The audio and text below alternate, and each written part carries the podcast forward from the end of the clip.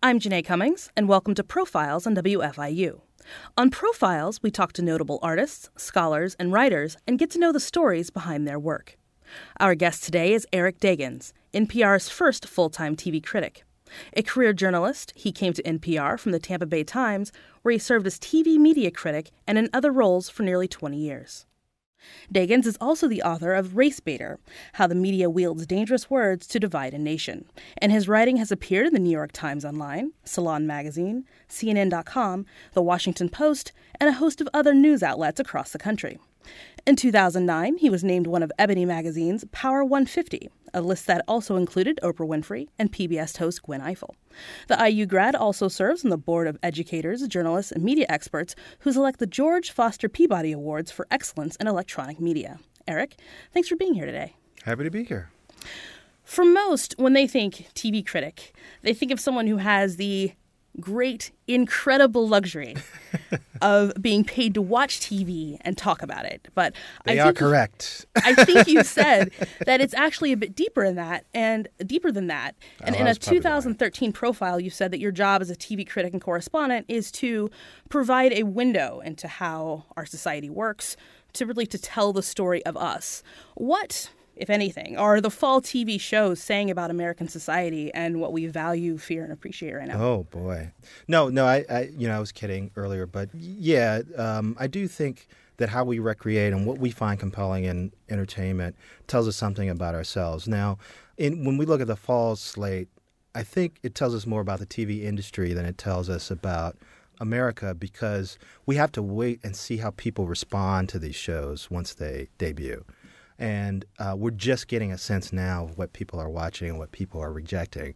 So I would take a little more time to sort of figure out what that means. But uh, in terms of what it, it says about the T V industry, there's a lot of retrenchment going on. Like, it felt like last season there were a lot of shows, the shows that were most successful especially, I'm thinking of shows like Blackish, Fresh Off the Boat, Empire, Jane the Virgin. These were all shows that were had very specific points of view. They were fresh, different. They featured uh, non-white families and non-white characters. And they were very much about things that we had not seen on television before. This year, it's all about retrenchment. You know, the the the most notable show before they debuted and we saw what the shows were like was The Muppets, which is, a, you know, these are characters that have been on T V in one form or another for fifty years. So I don't know why the T V industry responded to a season that was successful because they experimented and they pushed the envelope with a season that had stuff that was retreads, stuff that felt like uh, we'd seen it before, stuff starring characters that had been on T V for decades. I, I don't really understand why they did that. But what we can see now in the way that the audience is responding to it is that, you know, they're not that interested. They don't find, they you know, they don't, they're not rejecting the shows, but they're not passionate about them because the shows themselves are not works of passion often. You know, they're, they seem to feel like business deals that became T V shows because, hey, we own the rights to Minority Report, so let's do a T V version of it. Mm-hmm. Or, you know, hey, you know, we're Disney and we own the rights to the Muppets, so, you know, let's do a sitcom starring the Muppets. And I think what we're facing right now is a media industry that is very uncertain about its future. Um, they don't know uh, where their viewers are going or how to hold on to them, especially in network television. They're worried about um, being able to maintain their profits and maintain their hold on the American zeitgeist. And so they're do- they're going with things that are safe, and they're going with things uh, that on paper uh, look like they might be easy hits. And what they're finding is that the audience's taste is a little more sophisticated than that, and they're going to have to they're going to have to swing for the fences a little more. I think a war has really kind of raged on between broadcast television and cable t- television for the last few years. But lately, it seems that there is a massive difference between network T V and prestige T V, and mm. never the twain shall meet. Mm. Um, is this war over?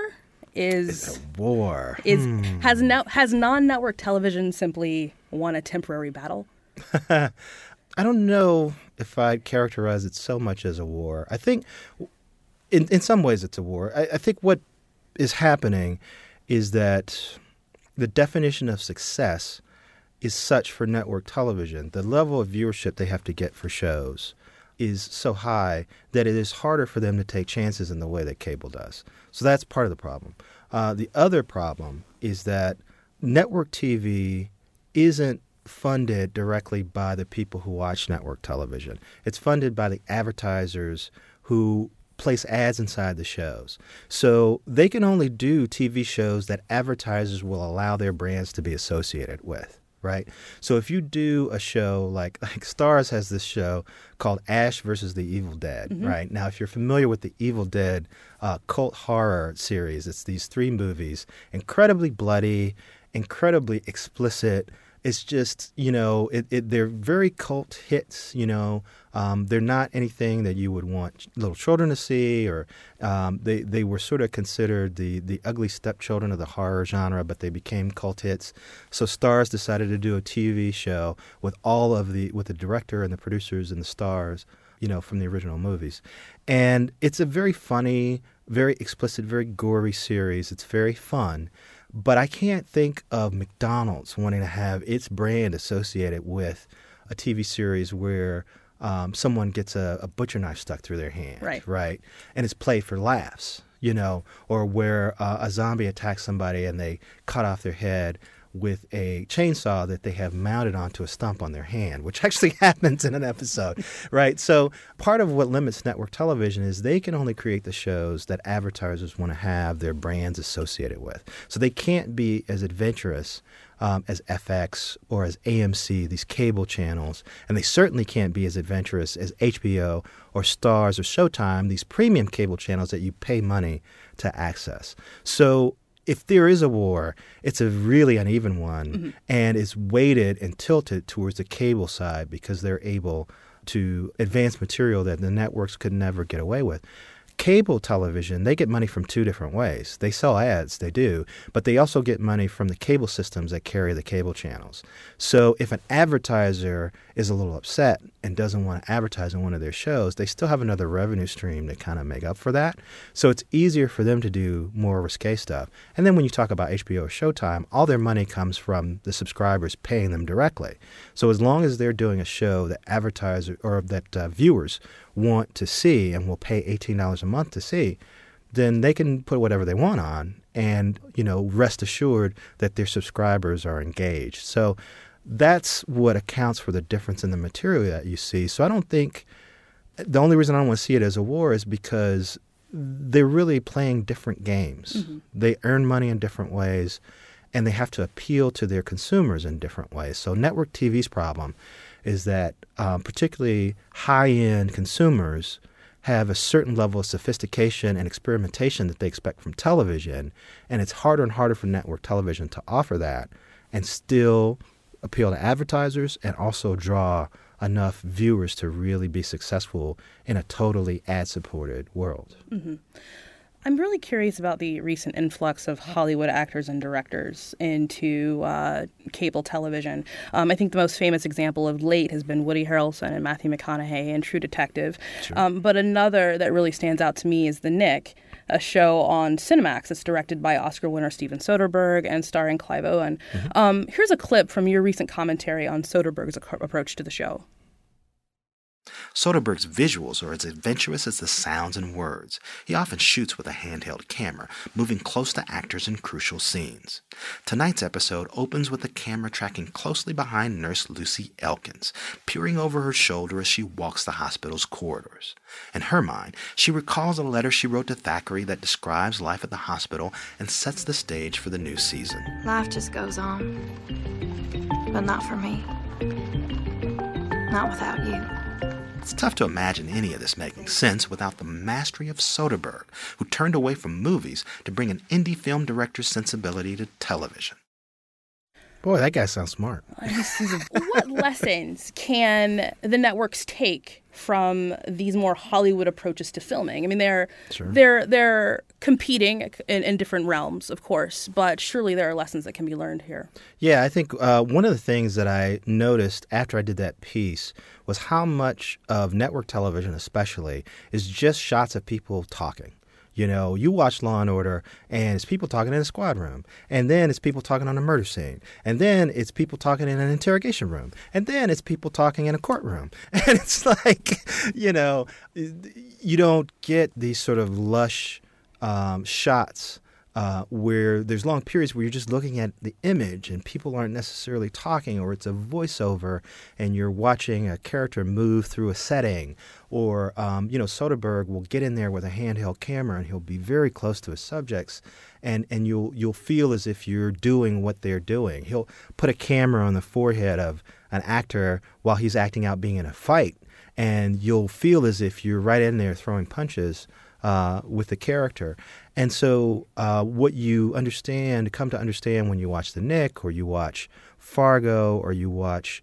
Uh, True Detective, you watch these shows that try to be, Olive Kittredge, the miniseries on H B O, mm-hmm. These shows are trying to be movies brought to television. And so they have a wider visual palette. Um, the shots are more ambitious. There are more stretches of programming where people don't say anything, and, and the story is told in visuals. Uh, that's another thing that network television, I think, is afraid to do sometimes, is have long sequences where the images tell the story.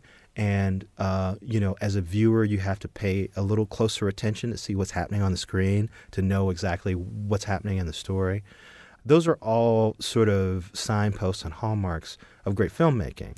And people like Soderbergh and David Fincher um, are learning that they can bring that vocabulary to television, certain kinds of television, and it can be successful.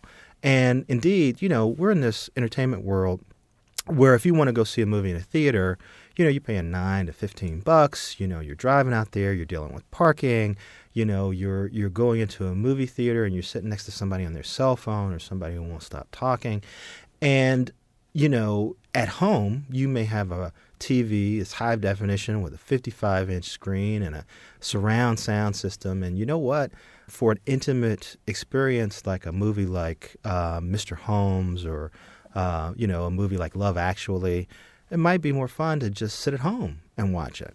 And I, I think consumers are deciding that there are some kinds of cinematic experiences they can have at home, and they would be just as fulfilling. And then filmmakers are seeing this and saying, you know what, I don't have to convince a studio to give me sixty million dollars to make an intimate romantic comedy, or to make, you know, Behind the Candelabra, Soderbergh's biopic of uh, Liberace. Okay. Instead... Um, you know, I'll get a bit of money from H B O.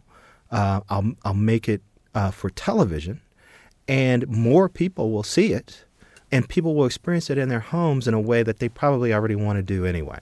So I think what we're seeing is we're seeing projects move to television because it's a natural space for them to be in. Uh, it's where people want to consume them, and ultimately the audience is choosing uh, where a lot of these projects land, because people have so much choice over where to experience their media. And they're saying certain things I want to see on my phone, certain things I want to see on my tablet, certain things I want to see in my home theater, and then certain things I will pay uh, to see in a movie theater. There are a lot of programs that have multiple directors executing a head writer's vision. Um, Mad Men immediately springs to mind, with John Hamm and John Slattery mm-hmm. directing quite a, quite a few episodes. Does that kind of switching impact shows for good or for ill? Is it a good thing? Well, no, because, again, the, the traditional structure of television is that um, the head writer is the person who uh, sort of is the caretaker of the creative vision of the show. I mean, that's again, that's one reason why visuals will be more standard on a T V show, because you have directors coming in and out. And, you know, they're, a different person has to direct each episode of a network television show, especially because generally because they have to make twenty-two to twenty-five of them on a given week.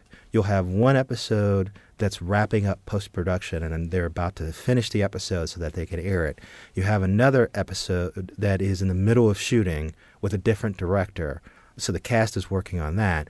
And then you have a third episode that is being readied for production by yet another director who's figuring out like where they're going to shoot stuff and what sets they need and all that kind of stuff that doesn't necessarily have to involve the cast or even necessarily the head writer. Uh, they're prepping that episode for production. So in any given week, you'll have three episodes in various stages of production. Each of those episodes has a different director. Now, in order to have a single director do all those episodes, you could only make one at a time.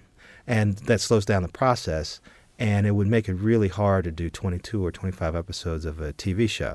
So what ends up happening is the head writer is the person who ensures the continuity, and you bring in different directors for every episode because you kind of need to have that many people involved just to stay on production. Mm-hmm. And even shows like uh, Game of Thrones, uh, which are highly stylized and highly... Uh, they use a lot of film techniques. They spend a lot of time ma- uh, filming the episodes, and they use a lot of special effects. Even that show has different directors on every episode, uh, in part for those uh, logistical reasons, because it still takes a long time to complete an episode, and you have to have a director kind of see it through to the end. I guess True Detective, I think, is the most recent example I can think of of a highly stylized, besides the Soderbergh stuff, too, the Nick, of a highly stylized T V show where one director directed every episode. Uh, it, even even with the high-end T V shows, that doesn't happen often. Okay. You're listening to Profiles on W F I U. I'm Janae Cummings. Our guest today is Eric Deggans, N P R's first full-time T V critic and the author of Race Baiter, How the Media Wields Dangerous Words to Divide a Nation. Deggans is a nineteen ninety graduate of Indiana University. One thing we're seeing more of is casting against type. It's given us Bryan Cranston in Breaking Bad, Kerry Russell in The Americans, Michael Chiklis in The Shield. Um, but I can't really recall this happening with any actor of color until I saw Bokeem Woodbine in this this season of Fargo. Uh-huh. Um, Woodbine is usually a gangbanger or a cop. He's always hot-tempered. Not in Fargo, which is actually a show that makes me kind of proud to own a television. Um, here's a clip of Woodbine and Ted Danson and a, what I think is a gem of a scene. I'm going to radio ahead and make sure you make it out of state. If not, I'm going to put out a A P B and have you boys rounded up, and then we'll talk again. You understand? I do.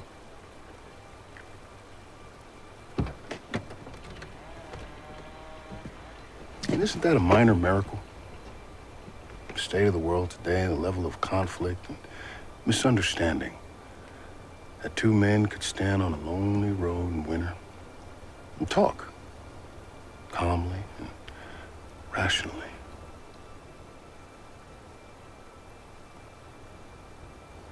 While all around them, people were losing their mind. Oh, yeah. Yeah. It's intense. Can this That's performance pave the way for more actors of color? Hmm. hmm. I don't, you know, I, I wish I had thought more about that question, because I hesitate to say that, that Bokeem Woodbine is the only recent actor of color to be cast against type. My my hunch is that that's not true. But, uh, but I would say that that's a great example of, you know, you, you have a show like Fargo. It's set in a place that doesn't have a lot of ethnic diversity. And yet they have figured out ways. Uh, they have a Native American character also who's very compelling, although that character more closely follows to the stereotypes that we have about Native Americans in terms of, you know, he's a great tracker and, um, you know, he's silent and strong and almost mystical in his ability to sort of figure out the white man and track down people and act as a... Uh, as an enforcer for this uh, um, for this gang in, in Fargo. But they have figured out ways to get non-white characters in the show in ways that are distinctive, in ways that are compelling, and in ways that, uh, in, in Bokeem Woodbine's character, Mike Milligan, uh, sort of uh, go against what you might expect from a character of color. So I like... Um, I like all that stuff. And they didn't just say, hey, it's a show that's set in Fargo, so everybody has to be white, and just leave it there. Um, they used it as an excuse to create some characters that you didn't expect. And I wish more shows uh, would do that. Now, I, I would also say, though, that we have come to get used to seeing some characters of color in roles that we didn't see them in even five years ago. So to look at a character like Olivia Pope on Scandal, to look at a character like Viola Davis's character Annalise on How to Get Away with Murder, um, to, to to look at um, the character that Megan Good is playing on uh, Minority Report, to look at the character that was the female character, I forget the actress's name on uh, Sleepy Hollow, uh, Nicole Beharie. Yeah, Nicole Beharie.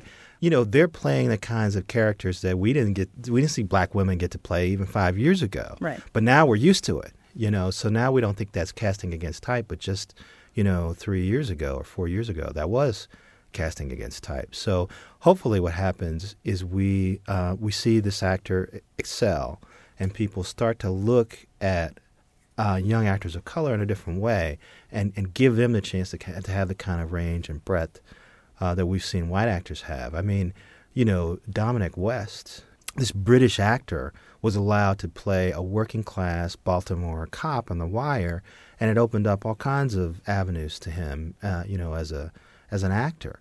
Um, you know, we even look at um, the guy from Homeland, Damian, Damian Lewis. Yeah. yeah, yeah. So we look at Damian Lewis, again, another Britisher who uh, played American first in Band of Brothers and then played an American soldier in Homeland, and now is playing, you know, a, um, a hedge fund guy in a new Showtime drama called Billions. So, you know, we've seen white actors get this sort of casting against type um, sort of uh, opportunities. And now it's a pleasure to see characters of color also getting those because, frankly, it's kind of boring to see a character pop up on a T V show and see that it's a young black man and you feel like you already know that character's story before they even open their mouth. Right. You know, it's much more interesting and surprising to see a character of color and wonder, well, you know, what's that guy doing there? Or, man, I wonder what he's going to be about. Oh, man, what's that? What's that story going to be into?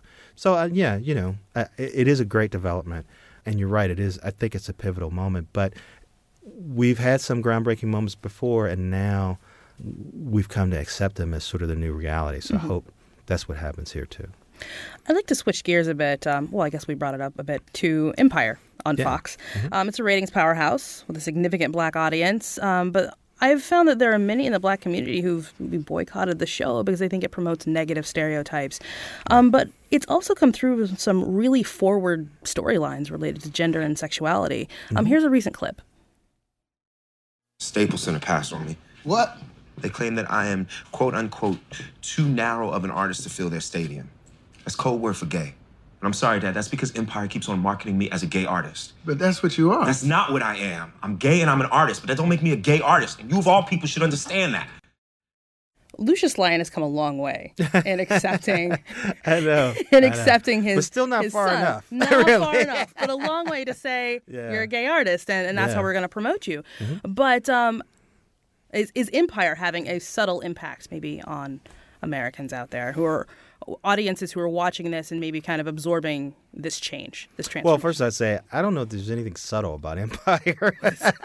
You're quite right. You know, You're quite right. Every every storyline uh, on that show hits you over the head with a sledgehammer. But I, I, I hope so. You know, what has always been compelling to me, or one of the things that's always been compelling to me about Empire, is that it is putting a lot of discussions on the table that are happening um, in black families and happening in black communities across the country.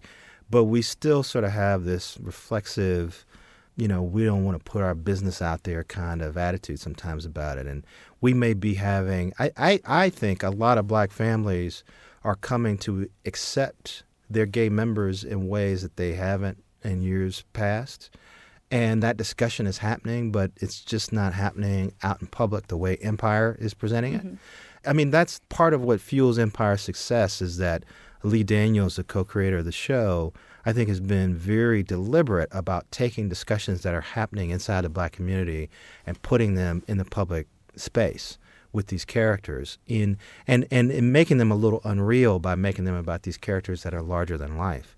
Uh, but in the end, you know, the story is sort of coming to terms with your gay son or your gay daughter or um, figuring out how to deal with that kid in your family that seems to be a hair's breadth away from being a thug who's going to be stuck in jail the rest of his life or, uh, you know, dealing with that recalcitrant father who just can't seem to get with the times. You know, every family deals with that, let alone uh, black families in their unique way of dealing with it. So it's it's a pleasure to see Empire kind of put that on the table. And I feel like people who just look at the fact that these characters evoke stereotypes and don't see that these characters move beyond those stereotypes and are fleshed out people and are acting like fleshed out people that to me, the, the people who are rejecting the show without really fully experiencing the show and understanding that part of it, I think they're missing out. And uh, if it was just a bunch of empty stereotypes, I'd be the first critic to say, you know, this this uh, show is doing more damage than than good. But I, I think what's happening is they are sort of evoking stereotypes. They are kind of resonating with these classic stereotypes of black people, but they move beyond those stereotypes to deliver us characters that are much more than that. In the same way that The Sopranos started with stereotypes about Italian Americans mm-hmm. and then kind of moved beyond that. And I knew uh, some Italians who were really upset about The Sopranos, and they also boycotted the show. And uh, and I said at the time that I felt like they had a point, but the characters move beyond the simple stereotypes to become more complex figures, to tell more complex stories. And if you kind of close your eyes to that and just say, well, I don't like the stereotype of the Italian-American gangster, so I'm not going to watch the show, well, you know, then you're going to miss out on characters that are well beyond uh, a stereotype. Right. Earlier in the year, you had a conversation with N P R's Aaron Rath where he asked if networks will try to replicate Empire's success and if we're seeing the start of a new trend. I think we have a clip of that. Well, I, I certainly hope that it's the start of a trend where the networks say, if we reflect life the way it's being lived, then maybe uh, we'll have more success. Fox is one of the most desperate of the broadcast networks. Uh, they've had a lot of problems launching new shows, so they were the most open to trying new things. And indeed, I'm hoping that the networks will learn. If you present a world that looks like the world that we see when we step outside our front door, uh, maybe you'll be rewarded with an audience. And isn't that a great thing? Can you elaborate a bit on that? Um, I don't think I know anyone quite living the Empire life, but unless we're talking about just the general themes that Empire. Well, again, yeah, you know, I I talked about, you know, discussions that are happening inside black families and inside black communities that aren't necessarily making it to the mainstream. Mm-hmm. One reason why the show has such a, a high black viewership is because black people see themselves in these characters. You know, they see the struggles that they're having as struggles that they're having, but they're writ large. They're writ on a on a on a larger stage with these larger than life characters. So it's not necessarily that you know uh, a, a record company mogul who killed right. his best friend and went to jail for it for a minute and then got out, but uh, you might know somebody who has had past troubles with the law and is trying to reconcile the attitude that got them incarcerated with trying to live a life that keeps them out of jail. Uh, or you know somebody, you might know somebody or have a family member, somebody who's been in jail for a while and has come out and has to rejoin the family like Cookie uh, Lion did. Or, you, again, you know a family that has a gay um, you know, son or daughter or uncle or whatever and is trying to be uh, more contemporary about how they accept that person into their family structure. Those are all sort of storylines that, that Empire explores. What's unfortunate, I think, and I sort of alluded to this in my earlier answer, is that the networks haven't taken their cue from the success of Empire and, and Blackish and Fresh Off the Boat, except to, in a very superficial way, have shows that have a lot of diverse characters in them. Mm-hmm. But they don't have a point of view that is about exploring what's unique and special and interesting about that culture. So you have A B C is going to do a version of Uncle Buck, the nineties movie, with an all-black cast as a T V show. And I'm thinking to myself, you know, who out there was saying, boy, T V would be so much better if only they did a version of Uncle Buck with black people. And so, you know, it's more like they've learned a lesson of, well, you know, if we put on shows with uh, non-white cast, people will watch them. Right. If we put on shows with all black cast, then black people will watch them. And for a short period of time, you might get that. Um, but you won't have the kind of sustained success that Empire had or that Blackish is having. Blackish is having an amazing second season.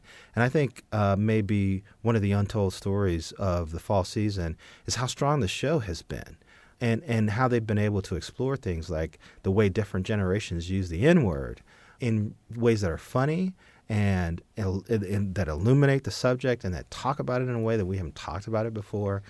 And to have, you know, A B C respond to that and Fresh Off the Boat by giving us Doctor Ken, this sitcom starring uh, Ken Jeong from uh, the uh, Hangover movies, as uh, an, an unorthodox uh, physician who's also a family man.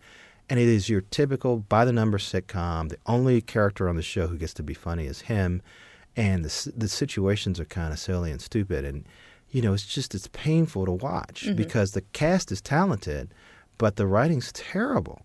And I, I think in a way it's terrible on purpose because it's supposed to be a companion to a Tim Allen series that airs before it. But they they have not learned the lesson of Fresh Off the Boat and Blackish, which is to bring a, a, a unique cultural perspective to that show and use that to inform the writing so that the show is unique and it's saying something about life that's unique. And it doesn't have to be about being an Asian family necessarily, but it does have to have a specific point of view that is not generic. Right. And I'm amazed that the networks en masse seem to have turned away from the lessons of the last season, and they're offering us these host of shows that don't feel uh, very inspired at all.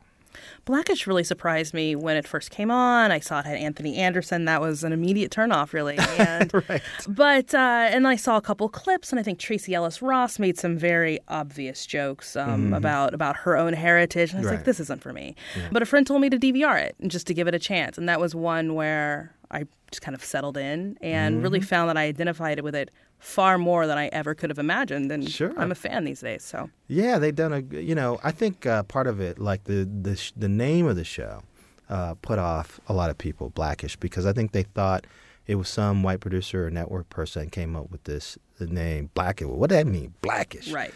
And I was at uh, not to name drop, but I will. I was at a Creative Coalition event in Washington D C, and Uh, Anthony Anderson was there, and Kenya Barris, the guy who co-created the show with him, was there. And they were talking with April Ryan, who was a well-known uh, White House correspondent, uh, African-American. And she had just written a book, and they, you know they were they were talking, and I was at the next table. And uh, he was asking her if she watched Blackish, and she said originally she boycotted the show because of the name. And he just kind of went off. He was kind of joking, but he kind of wasn't. And, and I could tell, you know, it kind of irritated him a little because I'm sure he hears that a lot, that people initially didn't give the show a chance because they reacted badly to the name, or like you said, some of the early uh, promotion on the show emphasized the most obvious jokes because, again, that's what networks know how to do. Mm-hmm. You know, hey, you know, let's let's uh, let's emphasize the jokes that make this look like every other cookie cutter comedy because we don't want people to be threatened by the name of this show, Blackish, and we'll just reassure them that this is just good, wholesome sitcom comedy. But it's not. It's it's a really well done. Uh, you know, look at some of these issues. I mean, to the point where there's even some characters that are more stereotypical. Like they they were having a discussion about the N-word, and Anthony Anderson has this one. There's this one character who's sort of his friend at work, who's his, you know, more. I don't know how you would say it, but he's he's his more street wise friend, and so his friend gets upset. He's also African American, and he, and uh, one of the white guys at the table says something, and then the guy pulls out a gun, the black guy, and puts it on the table, and you know, in, in part you're like, wow, why he got to have a gun, but you know, it very much fit in with that character and how that character responds to things. So it was it was funny, and they had kind of earned that, you know, they they. had presented a character that was well-read enough that even when he did something as stereotypical as being a black man who pulls out a gun on a white guy because he said he was about, he sounded like he was about to say the N-word, you, you accepted it because it happened in a in the con, in the context that it happened in. So I am glad to see that people. I hear more and more that story that you just told, where people say, you know, I hung in there with Blackish, and now you know I love it, or I didn't think I was going to like it, but then I watched a few episodes and I was hooked. And, you know, to me, one of the hallmarks of the show, besides the fact that um, it deals with these these issues very well, is that everybody on the show gets to be funny. Yeah. The kids are funny. Lawrence Fishburne plays Anthony Anderson's dad. He's funny. I don't know the name of the actress who plays his mother, but she's really funny. Everybody gets great lines. Every character gets a little fleshed out, and they get to be funny. And when you see them all bouncing off of each other, it's just it, it's it's like Modern Family, uh, except it, it involves an upper middle class black family. And so uh, that lesson to me is a specific point of view, saying something unique, and letting everybody on the show be funny. And then you look at Doctor Ken, and it is the opposite of those things. Yeah. And it's like, A B C, come on. You know, do I need to draw your diagram? I, apparently, I must. You know, so I will. I would. That's my next task when I leave this interview. You're listening to Profiles on W F I U. I'm Janae Cummings. Our guest today is I U alum and N P R T V critic Eric Deggans.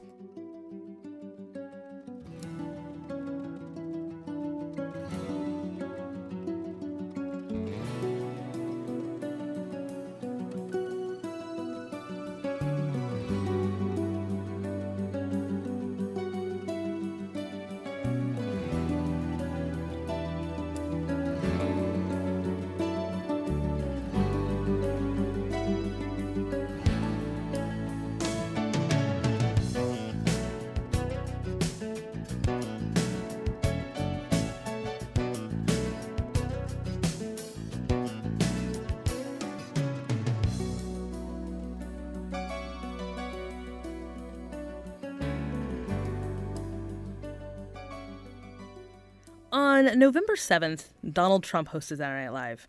Um, it's the first time a leading presidential candidate has done so. And before we get to your opinions on the episode, which I'm very curious about, I'd like to call back to your discussion with Michelle Martin about N B C's decision to put him at the center of their show. I think, I think that's a really good point. And in fact, when you look at N B C's history with Trump, they fired him as host of Celebrity Apprentice, and they also disentangled themselves uh, from his Miss U S A and Miss Universe beauty pageants because of those comments that he made about Mexican immigrants. And now all of a sudden they have decided not only to let him be guest host on Saturday Night Live, but he's also going to take part in a town hall meeting that's moderated by the Today Show anchor Matt Lauer on Monday. So suddenly N B C has decided it's okay to get involved with Trump again, but what has changed? Those comments have not changed, and in fact, he has doubled down on them. At the time he made those comments, um, Trump wasn't close to locking up the, the nomination, um, and who's to say what will happen in the next few weeks, but why mend fences with him? Because he's a ratings magnet. You know, after the episode aired, ratings figures came out, and obviously it was their uh, highest-rated episode for uh, years, I think since twenty twelve. But it's sad because it sends a very specific message, I think not just to Latino viewers, but to all viewers, that if a political candidate or a public figure can get themselves to the point where enough people will pay attention to what they do, then they can say things that are prejudiced and racist, and they will not have to pay a price for it. And indeed, the media outlets that initially shunned them will come back hat in hand and ask them to to rejoin their efforts because they uh, they draw an audience.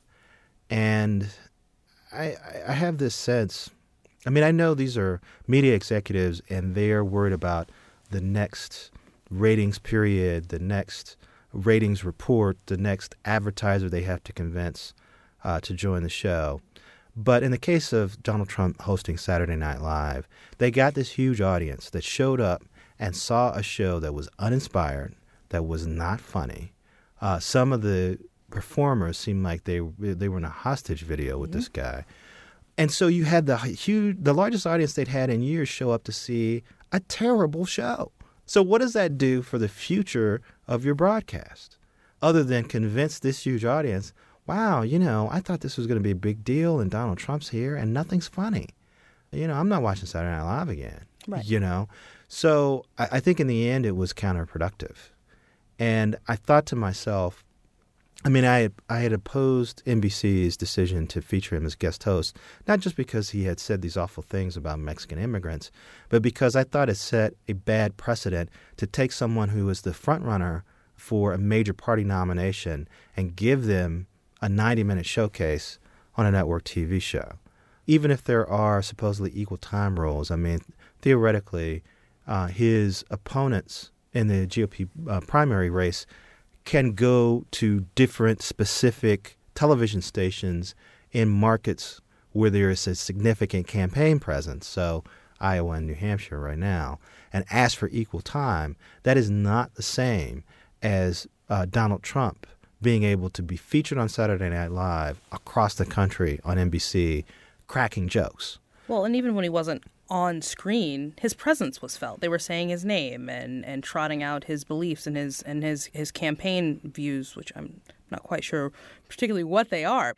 But uh, his entire ninety minutes of Trump, even if we didn't see him. Yeah, exactly. And and so that was a whole disappointing episode to me. I think it's going to backfire for S N L because in the past, S N L has earned their place at the center of the discourse about politics by doing effective satire, by coming up with an impersonation of Sarah Palin that was dead on, exposing her vulnerabilities as a candidate, coming up with an impression of George W. Bush that was dead on, coming up with an impersonation of Al Gore that was perfect in sort of highlighting all the things about him that were strange and weird.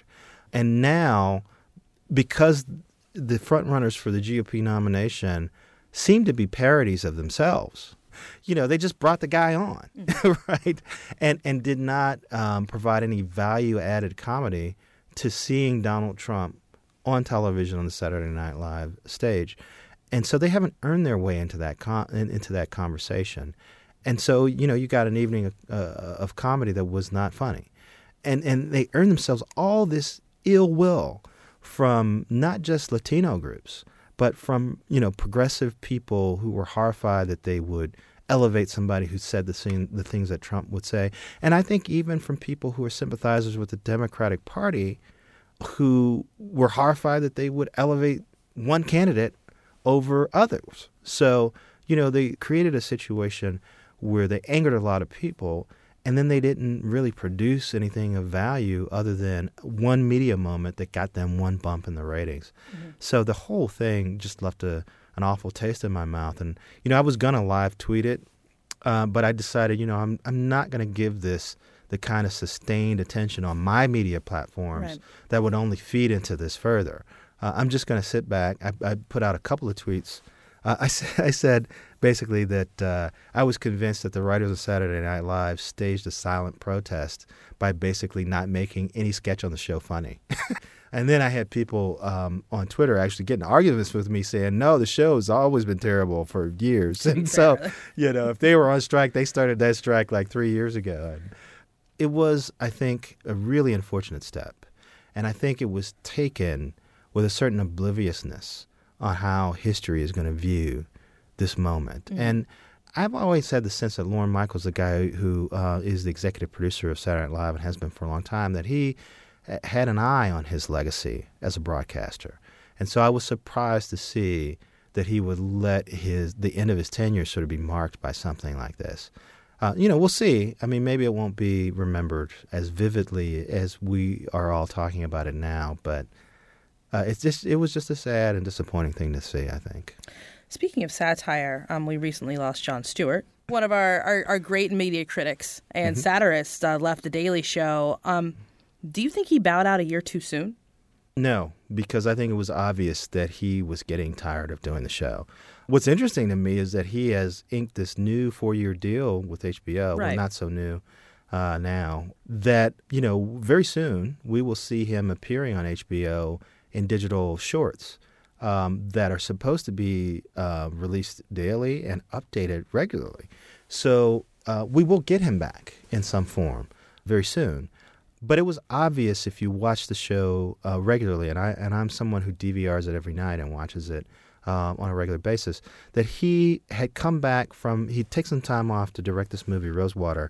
And when he came back, It was it was like somebody who came back to work after a long vacation to a job they'd been in for a long time. And you sort of got this, ah, here we go. And he did some good work after that. I'm not saying he didn't do good work, but I, there was a sense that I think he had kind of said everything he needed to say on the show and that he had discovered while doing that directing stint that being freed from the daily demands of the show was something that I think he didn't realize how much he would enjoy that until he did it. Mm-hmm. And so I wasn't surprised to hear that he decided to leave not long after that. And then the shows got markedly better as he could see the finish line coming, I think. And I think that was important, you know, for him to have an end date and then to push towards that end date. It, it improved the shows. I, I felt like they got better after he announced that he was leaving. And, and now he's handed off the torch to a group of mostly younger Um, satirists to let them figure out what the new iteration of the show should be, and they're in the embryonic stages of that. And I think it's going to take some while, uh, a while, for them to find their voice, a new voice mm-hmm. uh, for the show. And uh, the best thing about it all is that we will get Jon Stewart back, and he may have new ways of saying things, and he'll be uh, in an environment where he can curse without worrying about being, you know, bleeped out, and. And he can push the boundaries of what he wants to say without worrying about advertisers or worrying about, you know, standards and practices in the way that uh, somebody on basic cable has to worry about. So I, I'm excited to see what he comes up with. Okay. You're listening to Profiles on W F I U. I'm Janae Cummings. Our guest today is I U alum and N P R T V critic Eric Deggans. I'd like to transition from television to focus on print journalism for a moment, if you don't mind. Last year, E S P N closed Grantland, which is their revered boutique site uh, started by Bill Simmons. It blended sports, pop culture, and current events. And I think what few may know is that there is a, quote, black Grantland mm-hmm. called The Undefeated, which was previously helmed by divisive sports writer Jason Whitlock. In November, That site was taken over by Washington Post's Kevin Morita. I'm wondering if you can tell us what you think Morita might bring to the Post that Whitlock couldn't. Well, first, I, I guess I have to give full disclosure that, you know, Kevin is a friend. And, you know, I, I talked to him a, a fair amount about, you know, journalism issues and, you know, uh, you know, we've been friends for a while. So, I mean, not close friends, but, you know, uh, friendly enough that I have a really high opinion of him, have a really high opinion of his work. And I think if anybody can come to that website and make it what everybody thought it was going to be, uh, it would be him. Now, you know, I don't know Jason. I only know his work. And mm-hmm. I, I don't know, I don't follow his work very closely.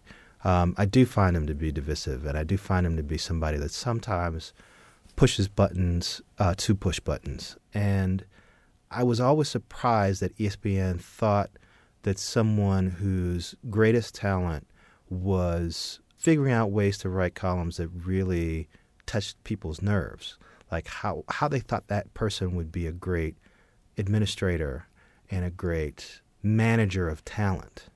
Uh, because those are very separate um, skills.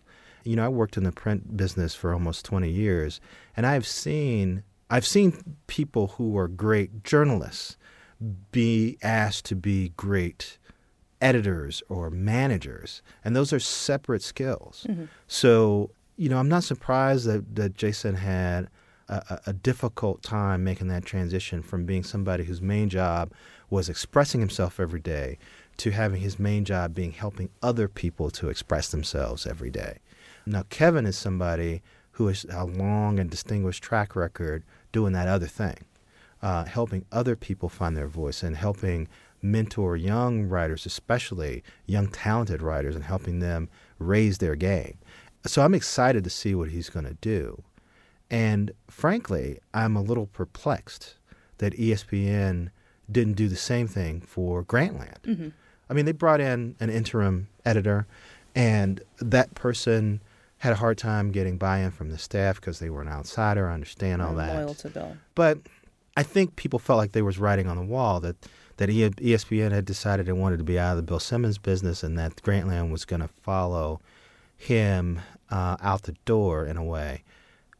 I don't think that had to happen. And uh, I think particularly if Kevin is successful in turning around the Undefeated, he's going to prove that they made a mistake. You know, brands don't come easy in this modern media environment. And whatever you want to say about Grantland and whether or not its traffic matched its rep in the industry and whether this is all about media nerds pining for some website that was never as good as we all said it was, uh, I guess you could say all those things. But Grantland was a strong brand. And you could have recovered from what happened in losing Bill Simmons, I think. But for some reason, folks inside E S P N, you know, bailed on the notion. And to say that it wasn't personal and that it was just business, which is what John Skipper has been saying uh, in a Vanity Fair interview, I'm afraid I don't buy that. Mm-hmm. Do you think E S P N, I find... this is just a personal opinion, but I find that E S P N often doesn't have the courage to really go there on certain issues, particularly those involving today's black community. Do you mm. think that they're they're willing to, to go down that path, or is this a site that could devolve into just what our athletes oh, are doing? Oh, I think with, with with Kevin at the helm, not a problem. I don't think there's any doubt that they're going to go there uh, if they have to. But I do agree that E S P N's corporate culture, E S P N has always been a company that has tried to do many things at once.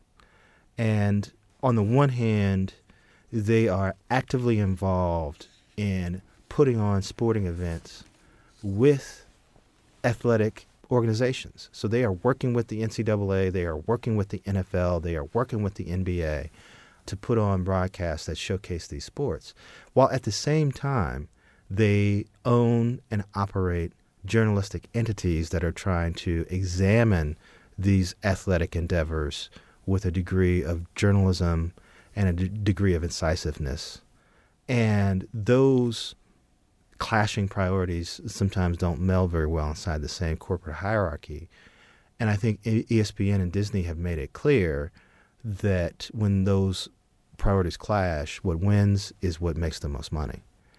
Now, that's not to say that E S P N doesn't try hard to do to offer great journalism about sports, and they do. And they they have a lot of great journalists who work for them.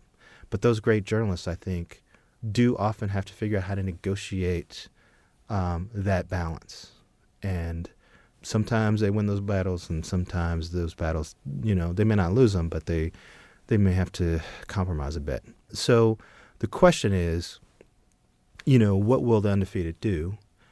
And will they be allowed to go wherever they need to go, even if they have to go somewhere that makes a corporate partner look bad, or that makes uh, a, a presentation that might be showcased on E S P N look bad? You know, we'll see. That's that's that's something that you earn with experience. Mm-hmm. Certainly, Bill Simmons sort of ran afoul of E S P N in different ways, uh, more by being, I, I think, kind of trying to have as much autonomy as possible right. in a corporate structure uh, that sometimes is threatened by that. So we'll see. You know, we'll we'll we'll see what happens. But a lot of people will be watching. And you have the added layer of race onto what happens with the, un- with the undefeated. So if Grantland gets muzzled or gets hampered because of that, uh, you know, it's bad enough. But if the undefeated gets hampered, uh, then you also have this sort of white-owned media institution not allowing uh, people who want to talk openly and, and, and honestly about race, you know, not letting them do that. And so uh, it's interesting. You know, they have... Uh, E S P N has written a, a pretty big check, and we'll see we'll see if they let the undefeated cash it. I'm looking forward to it. In two thousand fifteen, you were named one of five luminaries for I U's College of Arts and Sciences. First, congratulations. A tremendous mistake, I'm sure. The Luminaries program connects students with distinguished alum, like yourself, for advice and guidance. And I think there's a lot of talk that journalism, particularly print journalism, is dying, and it's not it's simply really moving online. What advice do you have for budding journalists, both at I U and across the country? You know, one of the things I've said a lot when I'm talking to students here is that when I was in their shoes, and I was here from nineteen eighty-three to nineteen ninety, yes, I was in the seven-year plan. When I was here, the big hurdle was getting published. You had to find somebody who was printing a magazine or publishing a newspaper or, you know, broadcasting something that would allow you Uh, to to go onto their platform and say what you had to say. Uh, now uh, students don't have that barrier. Now the challenge is to figure out ways to monetize that, to, to get paid for the great journalism that you want to do. And so uh, what I'm often telling students is to be flexible, to have a plan, to have a sense of the kind of job you want to do, the kind of work you want to do, but be flexible about how you get there. Because when I was here, what I my passion was I wanted to be an arts critic working for a national news outlet. Now, in my mind, at that time, that meant uh, writing about music for Rolling Stone or being a pop music critic at the Washington Post or uh, the New York Times. And I wouldn't let myself like just focus on the New York Times, but that's what I was thinking. You know, I wanted to be at one of these national, nationally known newspapers writing about music. And over time, as my career progressed, I realized that I was more interested in television than pop music. I realized that I was more interested in staying at the Saint Petersburg Times slash Tampa Bay Times in Florida than I was in moving on to a national newspaper where my condition, my state of living was would be less uh, because of the cost of living and because of what I was getting paid and because who knows uh, when layoffs would occur at some of these places. And then the opportunity to go to N P R presented itself, and all of a sudden I was in radio uh, at a time when I never thought that as a professional journalist I'd ever work in that medium. And so now uh, I've made the transition, and I'm working in radio, and I'm really enjoying it. And I'm getting to be an arts critic for a national news organization, but just in a way that I could never have envisioned when I was studying journalism at Indiana University. So I'm always telling students to know what your end goal is, but be flexible about how you get there. While in Bloomington last November for a Luminaries event, uh, you joined a panel discussion with others called The Pursuit of Happiness, Finding a Career You Actually Enjoy. Mm-hmm. Would you mind telling us how you scored such a cool gig? Part of it, I, again, was being focused on this idea that I did want to do a job like that. I mean, I focused on that idea when I was in high school. And I aimed myself at that kind of job all through uh, my high school, all through my college, and early in my professional career. So I was always writing about music when I could. I wrote for the Arbutus. I wrote for, I wrote for the Indiana Daily Student. I joined the feature staff as Ryan Murphy, the guy who co-created Glee and Scream Queens and all these shows, as he was leaving. Uh, so, you know, we were sort of ships passing in the night in an inter- interesting way. And I just made sure that I was getting the kind of experiences that would help me. Uh, I was in a band called the Voyage Band that was signed to Motown when we were here at Indiana University. I took two years off. We made a record with that group. And then when that um, sort of wound its way down, I, I, I finished off my degree and I started my journalism career, but I moved into writing about music, having had the experience of being a, uh, a major label recording artist, having had the experience of recording an album, having had the experience of playing in Japan with a band. And so I was able to relate to what professional musicians were doing in a way that I think a lot of pop music critics weren't, because they hadn't done the job. So all of those things sort of led me to being a better pop music critic. And then when I decided to shift to television, um, there was an even wider palette to talk about. But I was still very focused on learning the T V industry, learning how T V worked, and talking about T V in a way that might be different than the way other people talked about television. And then finally, I've always been an N P R nerd. And so I ran into an executive from N P R at a journalism convention, and I sort of said to them, you know, I noticed you don't really have a T V critic or sustained coverage of television, and you should have somebody who does commentaries about television. So after a while, they, you know, he kind of agreed and pitched him some ideas, and I did a few commentaries on spec, and before long I was on a schedule where I was doing three commentaries a month as a freelancer. And uh, that worked well for a couple of years. And so when a position opened up on the arts desk, the managers there decided, you know, let's see if we can hire a T V critic and how that'll go. And so far, it seems to be going well. You know, uh, I, I think they're happy with my work. I love making the transition to a new media platform. But again, it was sort of like I was always moving towards this goal.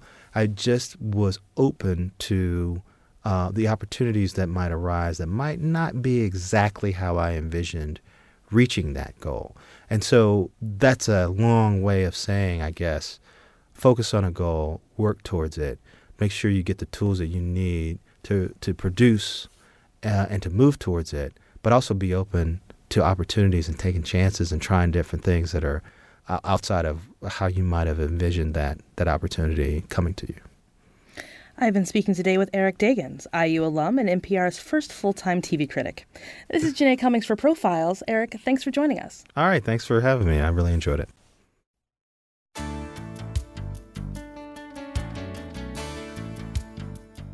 Copies of this or other programs can be obtained by calling eight one two, eight five five, one three five seven. Information about Profiles, including archives of past shows, can be found at our website, W F I U dot org. Profiles is a production of W F I U and comes from the studios of Indiana University. The studio engineer and radio audio director is Michael Pascash. Please join us again for the next edition of Profiles.